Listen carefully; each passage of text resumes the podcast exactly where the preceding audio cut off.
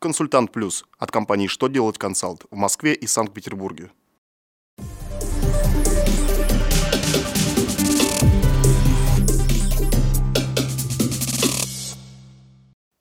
Добрый день! Для вас работает служба информации телеканала «Что делать ТВ» в студии Алексей Шардуба. И в этом выпуске вы узнаете – когда не введенные в эксплуатацию основные средства облагаются налогом на имущество организации.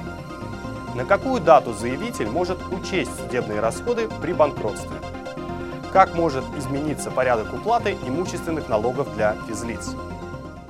Итак, о самом главном по порядку.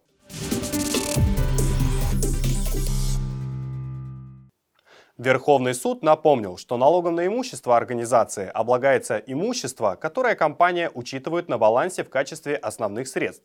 Основными средствами имущество признается, если актив используется в производстве, выполнении работ в управленческих целях или сдается в аренду. Также этот объект должен предназначаться для использования на период, превышающий 12 месяцев. Компания не намерена перепродавать его, а также он должен приносить доходы или экономическую выгоду компании. На основании этих пунктов Верховный суд пришел к выводу, что если у компании еще нет разрешения на ввод имущества в эксплуатацию, но она уже получает с него доход в виде арендных платежей, то это имущество облагается налогом. Судебные расходы при банкротстве заявитель может учесть на момент вступления в силу решения суда.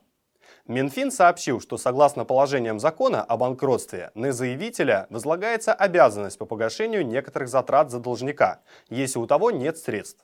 К таким затратам относятся и судебные расходы.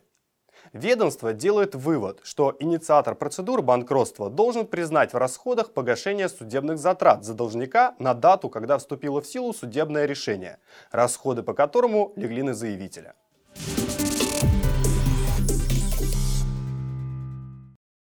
На рассмотрение Госдумы поступил законопроект, позволяющий физлицам досрочно оплатить имущественные налоги.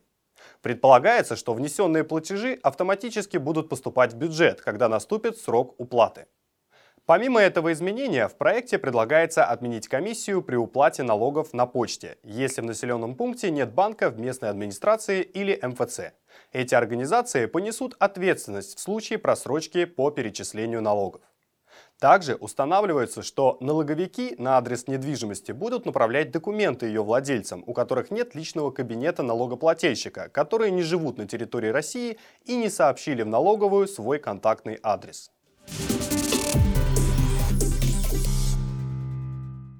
На этом у меня вся информация. Благодарю вас за внимание и до новых встреч.